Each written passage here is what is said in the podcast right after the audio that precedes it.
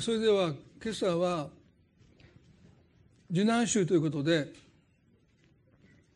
まあ、イースターを迎えるにあたって、まあ、私たちがこの数週間をどう過ごしていくのかということをですね少しご一緒に考えたいと思います。このレント、まあ、受難週はイエス様が十字架への道を歩まれたそのお姿を黙想しつつ私たちもその姿に習うものになりたいイエス様の歩まれた足跡足跡をたどっていくそういう日々を過ごしていくわけですけどもこの十字架に至る道とは一言で言えば自分に死ぬという営みですよね。まさに十字架において死んでいくその道のりをイエスは屠殺場にね連れられていく子羊のように黙っておられたというふうにイザヤは言いましたけれども本当に黙々と自分の十字架を追って、まあ、死に場所であるカルバリの川に向かって歩んでいかれたその、まあ、後ろ姿私たちは黙想しながらですね私たちもその足後にまあついていきたいでそれはまさに自分に死ぬという営みなんですけどもでも聖書の教理の中でこの自分に死ぬということがなかなか正しく理解されなかったり、まあ、時に大きくまあ誤解されたりその意味するところから甚だしくというか著しく一脱するということも起こり得ると思うんですね。まあ、なぜかというと、まあ、自分に死ぬというこれはまあ精霊の働きなんですね。でもそれが気が付かないうちに、まあ、肉の働きに置き換わってしまうということですね。マタイの16の24でイエス様はこのようにおっしゃいました。マタイの16の24それからイエスは弟子たちに言われた。誰でも私についてきたいと思うなら自分を捨て自分の十字架を追いそして私についてきなさいコディエスは誰でも私についてきたいと思うならとおっしゃった後に二つの条件をここで告げられましたね。自分を捨てることと自分の十字架を追うことです。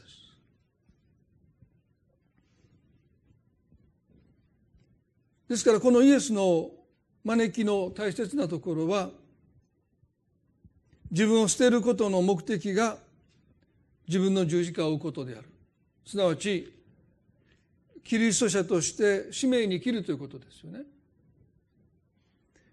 でこの二つのこと自分を捨てることと自分の十字架を追うことのこの二つが切り離されてしまうところに自分を捨てるということが迷走する時には暴走する原因があるわけです。ですから自分を捨てるということはあくまでも自分の十字架を追うための手段であって目的ではないということです。でこのことをまず皆さんにはご理解していただきたいと思うんですね。自分を捨てることは決して目的ではないです。あくまでも自分の十字架を追うための手段です。ですから禁欲主義というのは自分を捨てることが目的になってしまって。そういうことが常態化しているのを禁欲主義と言いますね。でこれは自分を捨てるということとは全く異なることです。禁欲主義に陥ったクリスチャンを見ると一見非常に経験そうなんですね。あれもしないこれもしないこれもしませんというふうにまあ非常に禁欲的に生きてるあ立派だなと思うわけですけどももしいろんなことを自らに禁じていく禁欲していくことの手段として自分の十字架を追うことがなければその中身は肉の行いで満ちていると思いますね。ですから、まあ、私たちはこの自分を捨てるということはもうイエス様についていく絶対条件なのでここを避けて通れないわけですよね。でも自分を捨てるということが目的化するならば私たちは次第に心の中で自分よりも犠牲を払っていないクリスチャンを見てどこか蔑んでいく。あの人礼拝に来るのは3回に1回やとかね数えてるっていう数えてんのみたいなね私が毎週毎週来てんのにあの姉妹月1やとかね。まあそういうふうに数えて笑ってたらまだいいですけどね。どこかでそういう人を裁いてる自分がいる。でそれはおそらく私たちは片足禁欲主義の中に足を踏み入れてるんだろうと思います。すなわち主のために犠牲を払うことが目的になってる。でもそれはこのイエスについていく営みではありません。あくまでも自分の十字架を追うこと。そのために私たちはあることに対してノーを言うし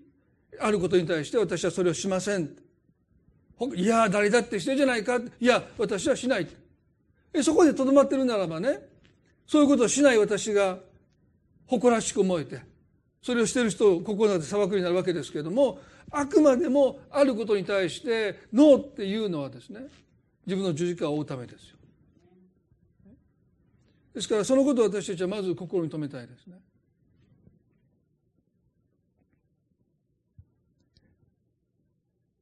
コロサイの2の23にはこのように書いてます。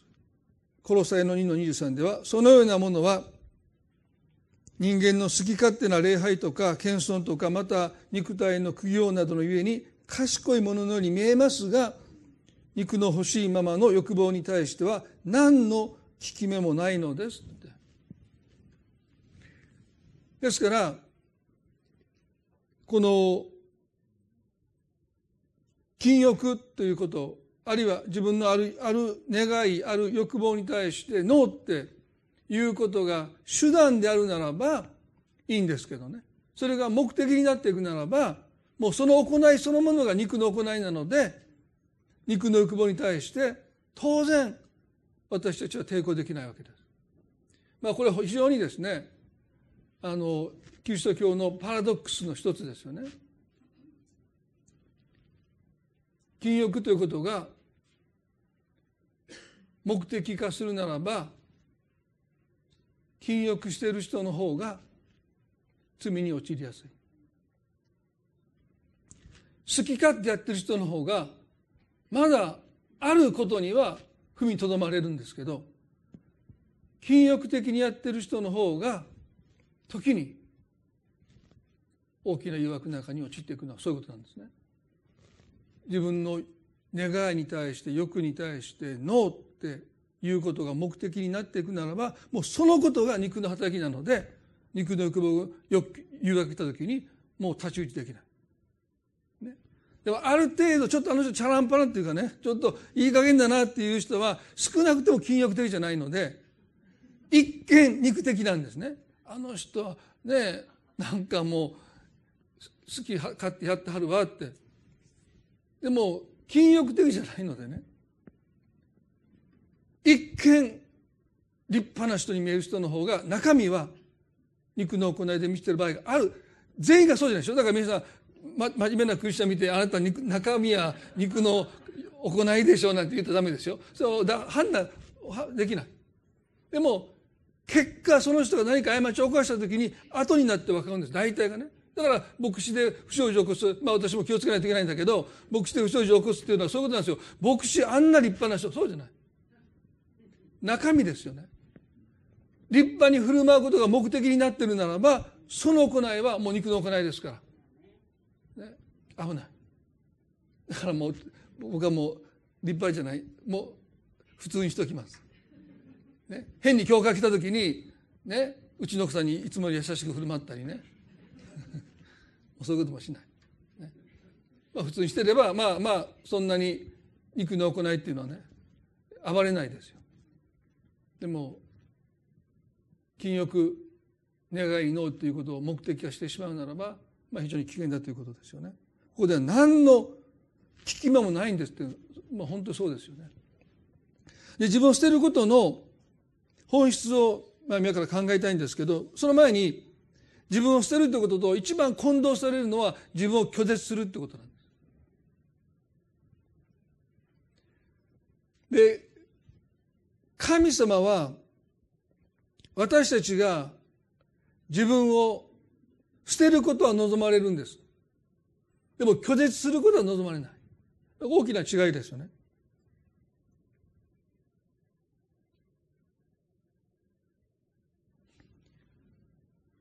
マタイの5の37でイエス様がこうおっしゃった、まあ、教会者の学びでもよく引用しますけどマタイの5の37で「だからあなた方は「はい」は「はい」「いいえ」は「いいえ」とだけ言いなさい。それ以上のことは悪いことですとおっしゃった。でもし神様が自分を拒絶することを私たちに求めて求められているならばすなわちイエス様が私についてきなさいとおっしゃった。その自分を捨てるということが自分を拒絶することであるならばイエス様はこうおっしゃるんです。あなた方には「はい」しか言ってならない。あなた方に「いいえ」を言う選択肢はないってイエス様はおっしゃるはずなんですよでもここでイエスは「はい」は「はい」いいえはいいえとだけ言いなさいとおっしゃった。ということはイエスについていくという神に従順になっていくということにおいても私たちには「はい」と「いいえ」の2つの選択肢があってそして神が願われるのは「はい」って言ってもいいし「いいえ」と言ってもいいというこの選択の自由の中で私たちが「はい」を自発的に選んでいくということがキリストについていくことにおいて何よりも求められていることであって私たちには神に従っていかなきゃならないということはいいえというその選択肢がないっていうんであればそれは私たちは全くもって選び取ってないわけですね。仕方なくいいえと言えないんだからはいしか言えないんだから私たちはイエスに仕方なくついていく。でそれは少なくても神の見姿に似るものとして作られた私たちの姿ではありません。神に似るもの神の見姿に似るものとしての人の最大の特徴は自由意志があるということですね。ですから神はこの自由意志をたとえご自身に従いなさいという従順を求めるという招きの中にあっても私についてきたいと思うものはという、ね、私に絶対ついてこいと言わない私についてきたいと思うものは自分で判断してはいと家があって、ね、自分ではいを選んでついてくるならばついてきなさい。それはね私たちが罪の奴隷となって神に対して「はい」と言えなくなってるっていうのが罪の奴隷なんですね。でその神様に対して「はい」が言えなくなった「いいえ」しか言えなくなったその選択肢の一つ奪われた。それが罪の奴隷の姿だった。私たちがイエス様によって救われた時にこの「はい」と「いいえ」の選択肢を神様から取り返してもらった、ね、そして私たちはもはや罪の奴隷ではないので自ら進んで「はい」と神様に言ってついていくことができる従っていくことができるわけでしょ？でこの自ら進んで「はい」と神に応答して従っていくことの中で私たちは神に似るものへと変わっていくんです。だから皆さんね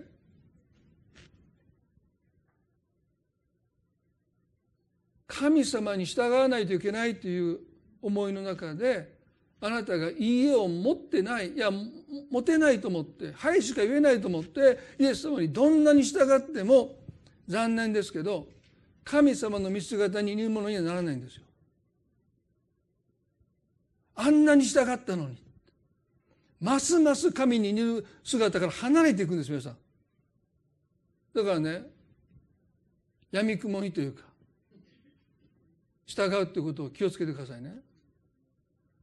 あんなに一生懸命やったのにますます神の見姿から離れていくことだって起こりうるってことなんですよ。もし私たちが自発的に神様に従うことを「はい」と言って選び選び取った結果としてついていってなければ私たちが神の見姿に似るものになっていくということはこの自由意志を私たちがちゃんと用いているということが前提条件ですからそれを用いてないならば非常に残念ですあんなに長くクリスチャンやってるのになんであの人は年々神様と似ても似つかない人になっていくんだろうと言われかねないです皆さんね。まあ私一つのね癖があるんですよ。車運転してるでしょ前の車についていくという習性があるんですね。うちのおじさんがいつも怒られるんですよ。どっかレストラン行く時あるでしょ？でレストランにバーッと行ってる時に前の車が左曲がったらレストラン右なのに左行くんですよ。なぜかというとねこの時間帯でこのお昼時でこんな周りに車が走ってない時に私の前に走ってる車は必ず僕が行こうとしてるレストランに行くはずだってどっかで思ってしまうんで曲がったらねついていくんですよ。もう何回も怒られます。なんで？あの車になんか書いてんの？と。私は今から何やレストランに行きますってついてきてくださいって。私についてきなさいってね。今から行きますからって。誘導してたらついていけばいいんですよ。普通に走ってる車が左曲がって私もね左曲がっちゃうんですよ。今まで何回も同じ何回言われても治らない。もうあの車を僕が行こうとしてるところにきっと行くはずだって、ま、もう、まね、車の数が少なくなればなるほど思いますよね。もうそれいっぱい走ってたらそれはどうか分かんないけどこの時間帯でこの道走ってたらあそこやろって。もう何回も注意されるけど治らない。まあそれはまあ別の話としてね。でもね私たちが本当にイエス様についていってるかどうか。っていうことをですね私たちがチェックする一つは、ね、私たちが本当に「はい」と言えそしてその選択肢があって「はい」をちゃんと選んでる。もうふらふらふらと言ったらまどこ行くか分かんないですよ本当に。コストコ行きたかったのにね。全然違う金物連れて帰ったりして。着いた時にあ違ったって。もう何回もそれは僕選んでないからですね。イエス様についていく時にただふらっとついていってついていけるわけじゃないんですよね。はいを私たちは毎回毎回選び取っていくというこの選び取るということが私たちが神にいるものに変えられていくということの一つの大きな大切な要素ですよね。そしてもう一つ皆さんね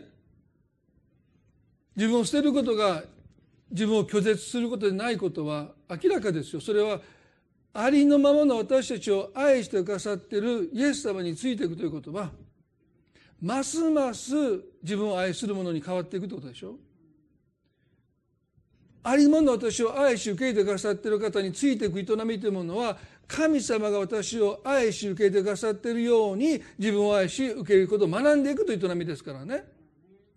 ですから去年よりも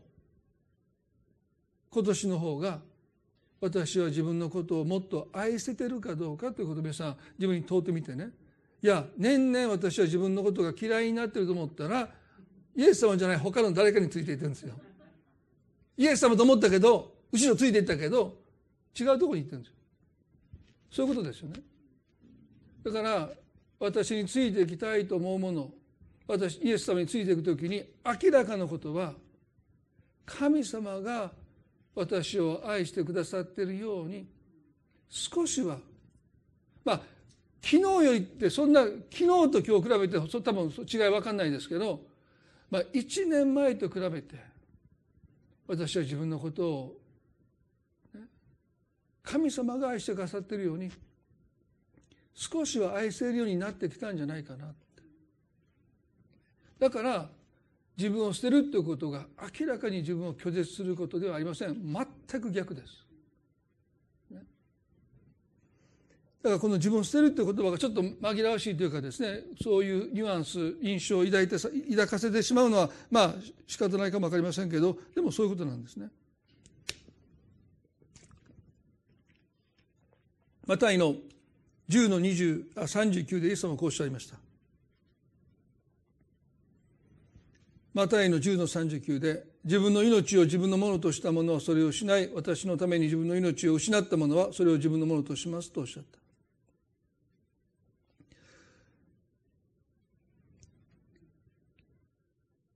聖書の場合ほとんどがパラドックスですよね。自分自分自分自分って言ってる人は自分を失っていくって。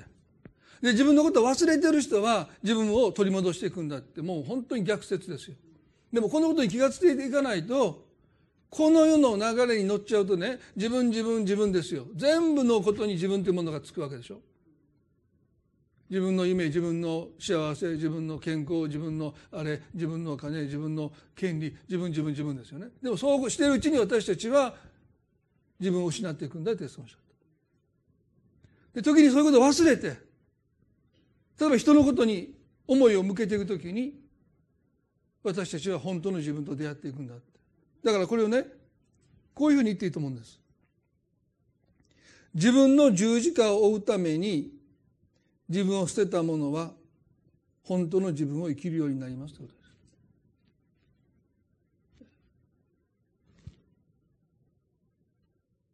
自分の十字架を追うために自分を捨てた者が本当の自分とまあ出会って本当の自分を生きるようになりますと。どうしてかというとね皆さん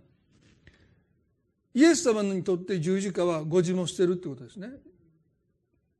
で十字架抜きで私たちはイエスを語れるんでしょうか？私たちはねイエス様の十字架を抜きにしてこの方がなさったいろんな奇跡だけを集めてイエス様っていう方を語ろうと思ったのはねもう魅力のないまあディスってるわけじゃないんですよ。私たちが知って愛してやまないイエス様ではないですよ。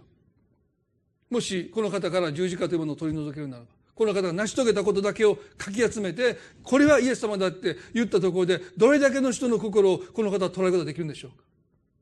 ね、ガラガガガリラヤ湖の湖の歩いたそんなのどうでもいいですよ。まあこれ言い過ぎたら怒られますけど、まあ僕にとってはですよ十字架抜きで語ったらですよあいいじゃん最近聞きました僕ねある教団の説教で。まあ僕と近いこと言ってたけど僕はあれだ岩岩の上を歩いてたんちゃうかというちょっと冗談僕言いましたけどあそこは遠浅で本気で言ってるんです説教で。遠浅で遠浅のところあの歩いておられたんだ。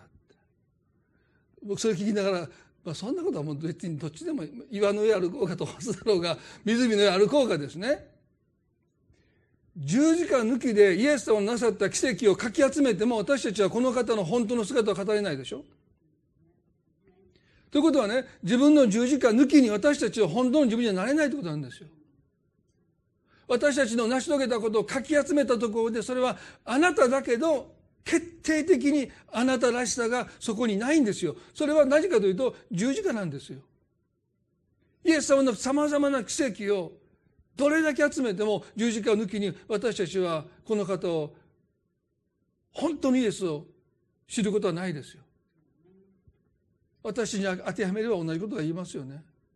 こんなことをしましたあんなことをしましたってそういうものを私たちがいくら集めても本当のあなたじゃないですよ。神様はあなたに与えた使命あなたに与えた十字架すなわちあなたが自分を捨てたという経験そのことがあなたらしさをあなたに与えてるんだということを私たちが知るときに自分を捨てるということが自分を拒絶することではないということは明らかですね。自分を捨てるということがまさに自分と出会っていること。本当の自分になっていくと。そのためにはあの十字架を背負っていかなければならないということなんですね。だから皆さんが人生の中で成し遂げられなかったことも何かの犠牲になったことも、ね、それは神の目から見るならばあなたがあなたになっていくために必要な十字架だったんだろうと思いますよね。私はそう思わないですよ。この世の中だとそんなことなかった方がいいと思いますよ。成功だけをかきかき集めて自分を語りたいと思いますよ。でもそれは本当のあなたじゃない。逆に言えばあなたが誰かのために失ったものをかき集めたらそこにあなたがいるんですよ、ね、だからクリスチャンでは自己実現じゃないですよね。それぞれの人生であなたが犠牲にしたものが集まって初めてあなたを語れるんだから多分自分で自分を見てねあこれが私だ多分分かんない。天国に行った時にあなたのおかげで今の私がいますというあなたが支払った犠牲が人々の人生で実を結んだものをかき集めて初めてあなたは本当の自分と出会うんでしょうね。でそれはあなたが思っているよりももっと大きな自分だし。そんなこと私しましたっけって。いやしてるんですよ。そして誰かの人生の中であなたの犠牲が実を結んでいく。それがあなたなんですよ。それが集まって初めて本当のあなたと出会っていくわけですからね。だから私はあんまり誇るものがないわ。かき集めたところで知れてるわって。それは別に本当のあなたじゃない。あなたが誰かのために労して犠牲を払ってそして人々の人生の中で結ばれた実があなたを語るんであってね。でもそれは私たちはこの世で生きてる間はかき集めれないです。天国に行って初めて。皆さんだから驚くと思いますよ。あの一言がそんな実を結んだのかって分かんないですからね。あのコップ一杯の水をイエス様があんなに評価してくださるということをおそらく誰も期待して天国に行かないですからね。ですから、まあ、そういう意味では自分を捨てるということが自分の十字架を追うということがね私たちが本当の自分になっていくことなんだということなんですよね。そしてこのダラス・ウィラードの言葉を最後に少し紹介して自分を捨てるということをもう少し深めたいと思いますけれども彼はねこう言いました「自己に死んでいると表現される現実は心と魂と命の冊子にとって基本的で不可欠なものです。まあ、私たちが本当に変わっていく変えられていく刷新されるためには事故に死んでるということが不可欠だった。それは欲しいものが手に入らなくても驚いたり不機嫌になったりせず自分はもはやそれに支配されないという状態です。もう一度言いますね。それは欲しいものが手に入らなくても驚いたり不機嫌になったりせず自分はもはやそれに支配されないという状態です。自分を捨てるということあるいは事故に死ぬということ。それはウィラードの言葉を借りれば自分自身の支配から自由になるということです。多くの人はね罪の支配人の支配ということはですね敏感です。でも私たちを本当に縛っているのはもちろん罪の支配もそうですけど特にクリスチャンになった後はですね罪の奴隷でなくなった私たちにとって一つの大きな問題は自分の支配から解放されるということです。でそれがどういうことかというと彼はこの中でヒントを言ってますね。欲しいものが手に入らなくてもいわば思い通りにならなくてもですね驚いたり不機嫌になったりせず自分はもはやそれに支配されないという状態です。ですから自分を捨てる事故に死ぬということがどういうことかというとまず一つはね自分を喜ばせることから解放されるということです。人の機嫌を取るのは大変でしょ皆さんね。不機嫌な人の機嫌を取るのは大変ですよ。でもね自分を機嫌よくする自分の機嫌を取ることの方がもっと大変です。ですからどこかで私たちは自分で自分を喜ばせなければならないもっと平たけば自分を自分を幸せにしなければならないという担いきれない重荷を負ってきてます。自分の支配から自由になるとは自分で自分を喜ばせなければならない自分の機嫌を取らなければならない自分を幸せな気分で満たさなければならないというこの重荷を下ろさない限り自分の十字架を追う余力はもう残っていません。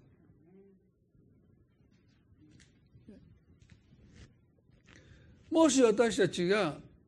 自分で自分を幸せにしなければならないあるいは自分で自分を喜ばせなければならないという責務を背負っているならばもう一日それでヘトヘトですよ。自分の機嫌を取ることほどしんどいことはないんです。えそれって私の責任じゃないですかと思うかもわからない。そうじゃないですよ。自分を捨てるということはその責務を下ろすということです。もう私は自分で自分を喜ばせるというこの押し付けられたまあ押し付けられたと思ってないんですよ。自分で自分を喜ばせることは当たり前だと思ってますから。でこれほど重い重荷はないと思いますね。でこれを下ろさないと自分の十字架はもう体力がなくて背負えない。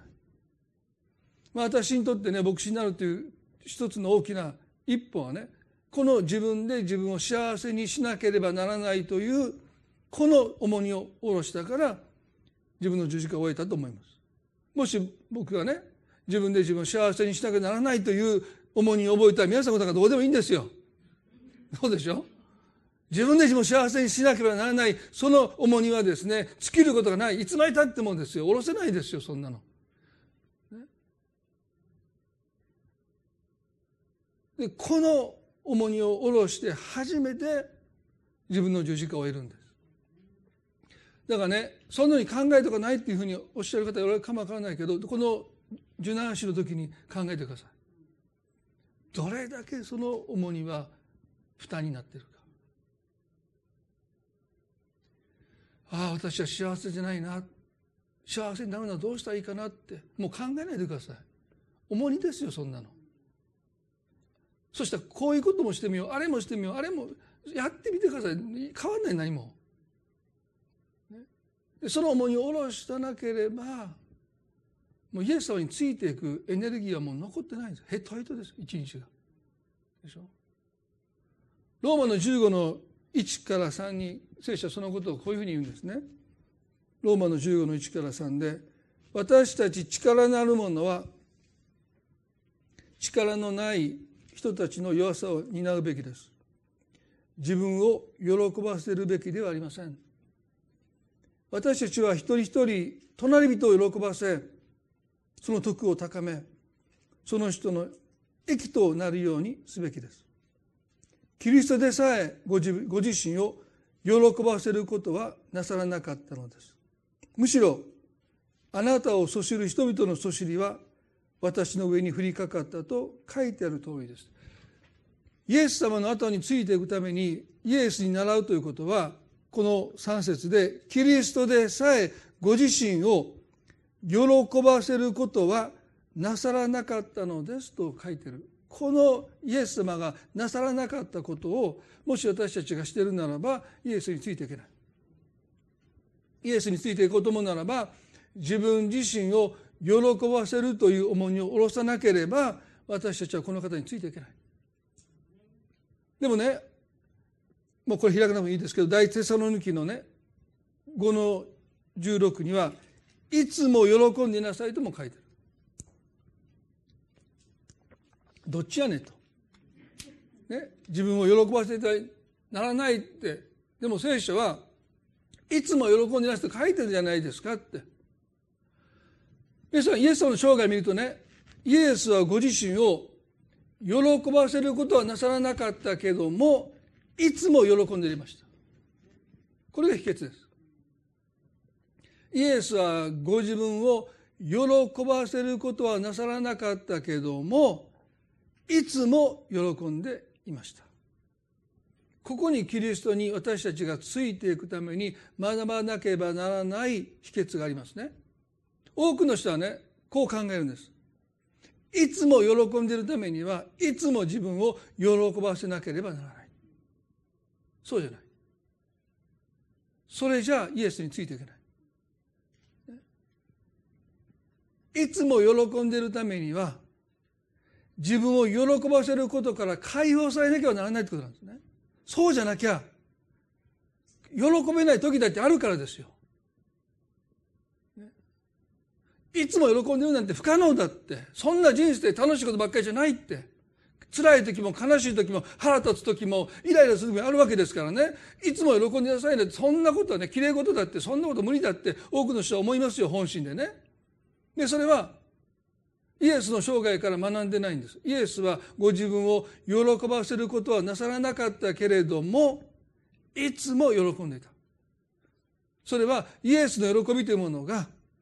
ご自分をご自分が喜んでいるということに全く依存してなかったんです。ここが私たちのゴールですよ。なかなかいけないけど。いけないけど自分を捨てるという営みはそういうことなんですよいつも喜んでいるあの喜びの中に招かれていくということは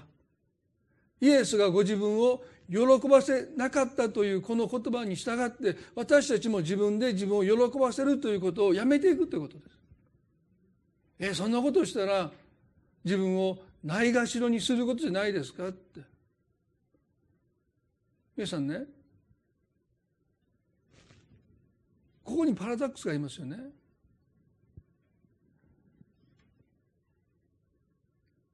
クリスチャンとしての喜びがいつも自分が喜んでいるということそれに依存しているならばいつも喜ぶことは不可能ですね。いつも何かここに憂いがあって悩みがあって心配があって不安があってもちろんもう手放しで我を忘れて歓喜の中に生涯の中で何度かそういうことがあるかもわからない。でもそれは人生の中で瞬間瞬間でやってねいつも喜んでいるというそういう聖書の言葉とは程遠いですよ。だ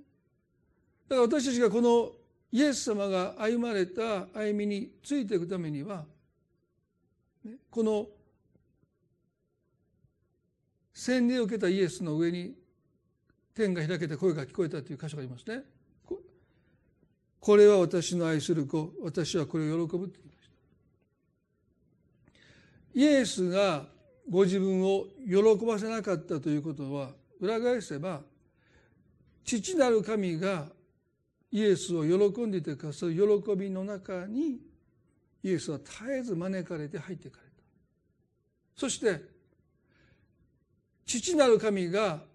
私をこれほどまで喜んでいてくださるのかというその喜びと出会って圧倒されてもはや自分で自分を喜ばせる必要がないほどに私を喜んでいてくださる父なる神様の喜びの中に招かれる時にもう私たちはその重荷から自由になって隣人を喜ばせるという余力が私たちに生まれてきます。当然ですけどね。自分の十字架を背負うということは実に隣人を喜ばせるということなんですよ。隣人を愛するということなんですよ。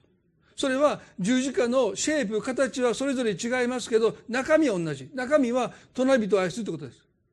で隣人を愛していくためには隣人を喜ばせるためにはもはや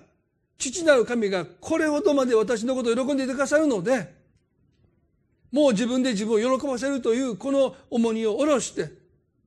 十分です。でしょ？まあ今の千田さんの声よりもっと大きな声でねもう言ってももうどうして私たちねどんなに自分のことを喜ばせたって知れてますよ。でも父なる神様が私のことをどれほど喜んでくださるのかとその喜びと私たちはまだ十分に出会ってないと思います。そしてその喜びに出会うならば私たちは喜ばれている自分を受け入れていくことができる。それがクリスチャンにとって本当の意味で本当の自分になっていくというプロセスですよね。私はこれを喜ぶっておっしゃった。同じ言葉を神様は皆さん一人一人に今日語ってくださった。その喜びがあの法と息子のお父さんの喜びにも通じますよね。法と息子はそんな父の姿を見て驚いたと思いますよね。はしゃいでるんだから。怒られると思ったけど死んでいたのに蘇ったって言って驚いてる父の姿はしゃいでる父の姿を見てようやく彼はねあの快楽で自分を楽しませなければならないというあの世界から抜けててこんなにも自分のことを喜び楽しんでくれるその父の喜びの中にあの祝宴に招かれていくことを通して彼は本当の自分になっていくわけですよね。自分を捨てるということはそういうことなんです。自分の十字架を追うときに本当のあなたがその十字架を通して現れてきます。そしてもうあなたをその十字架抜きには語れないあなたになっていく。それはこの世の成功体験とは少し違う。使命に生きるということはそういうことですよね。使命に来ている人たちにとってね達成感ってあまりないんですよ。それ自分の中で達成しないから。他の人の人生の中で実を結んでいくわけですからね。だからどうぞ人生の達成感をあまり追い求めないでもうそれを神に委ねて私たち日々自分の十字架を追って歩んでいきたいそしてやがてそのことを通してどんな実を結んだのかは神様は見せてくださる日が来ます。その日を私たちは心待ちにしながら日々イエスについていく選び取りをしていきたいな。それがこの受難史の中で私たちに求められていることじゃないかなと思いますね。一言祈ります。恵み深い私たちの天の父な神様私についていきたいと思うものは自分を捨て自分の十字架を追い私についてきなさいとおっしゃる。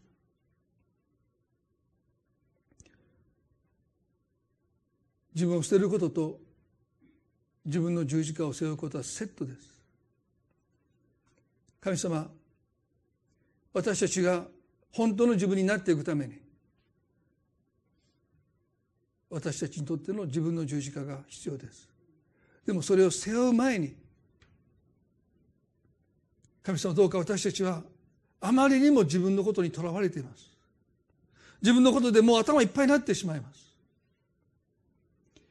私たちの父が私たちのことを世話し私たちを愛してくださり私たちのことをこれほどまで喜んでいてくださるのに私たちはその上に自分で自分を幸せにしなければならないともうその重荷に疲れ果ててしまいます。あの法と息子が父から譲り受けた財産を使い果たしても何も残りませんでした。それどころかその日の食べ物に困るほどに彼は痩せ衰えてきました。主よ父のところにはパンが有り余った雇いにが大勢いる。ここじゃない。こんな生き方じゃない。自分自身を喜ばせなければならない。自分で自分を満たさなければならない。自分で自分を幸せにしなければならない。というこの生き方から私たちを解放してくださって。自分を捨てること。それがイエスについていく生き方です。主よ法と息子は我に帰りました。主よ私たちも我に帰って父なる神様が私たちのことをどれほど喜んでいてくださるのか。その喜びに私たちは招かれてますから。どうか。自分を捨て。自分の十字架を追って。日々あなたについていくことができますように。私の十字架が私を語りますように。それが本当の私の姿です。私たちにはそんなに達成感がないかもしれない。でもそれは使命を追って生きるときに当然伴うことです。私たちの知らないところで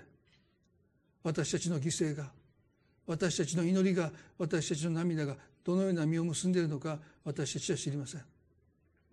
でもあなたは知っていてくださる。主よあなたに信頼しあなたに従っていけば間違いないって。そう確信しつつ従い通せますように。私たちはこの思いを心に携えながらこの受難週を過ごしたいとそう願います。この礼拝を主を感謝いたします。どうぞお人々に覚えてくださりまたそのご家族の上にもあなたの等しき祝福が豊かに注がれますように感謝し愛する私たちの主イエスキリストの皆によってこの祈りを見舞いにお捧げいたします。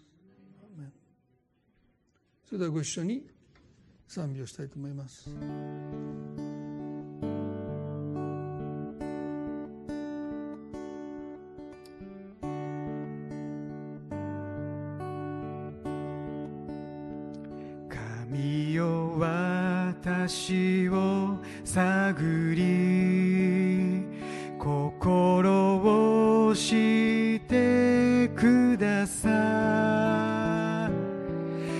私の中に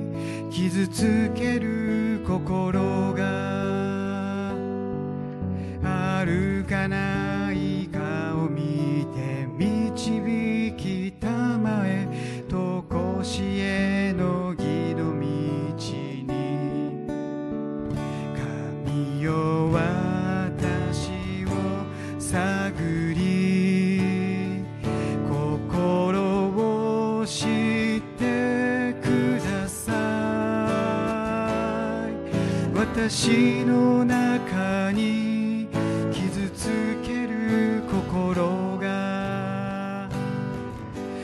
あるかないかを見て導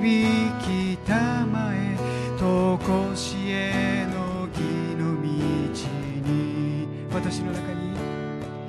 私の中に傷つける心が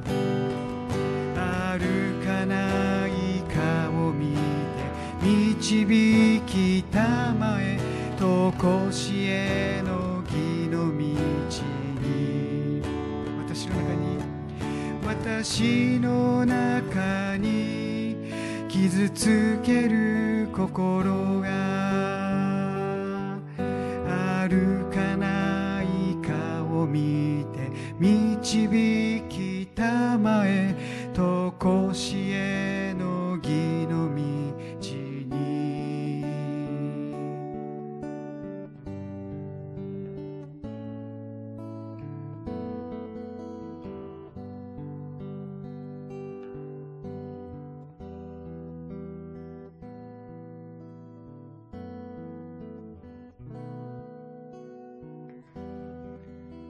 その重荷がどれほど重いのか、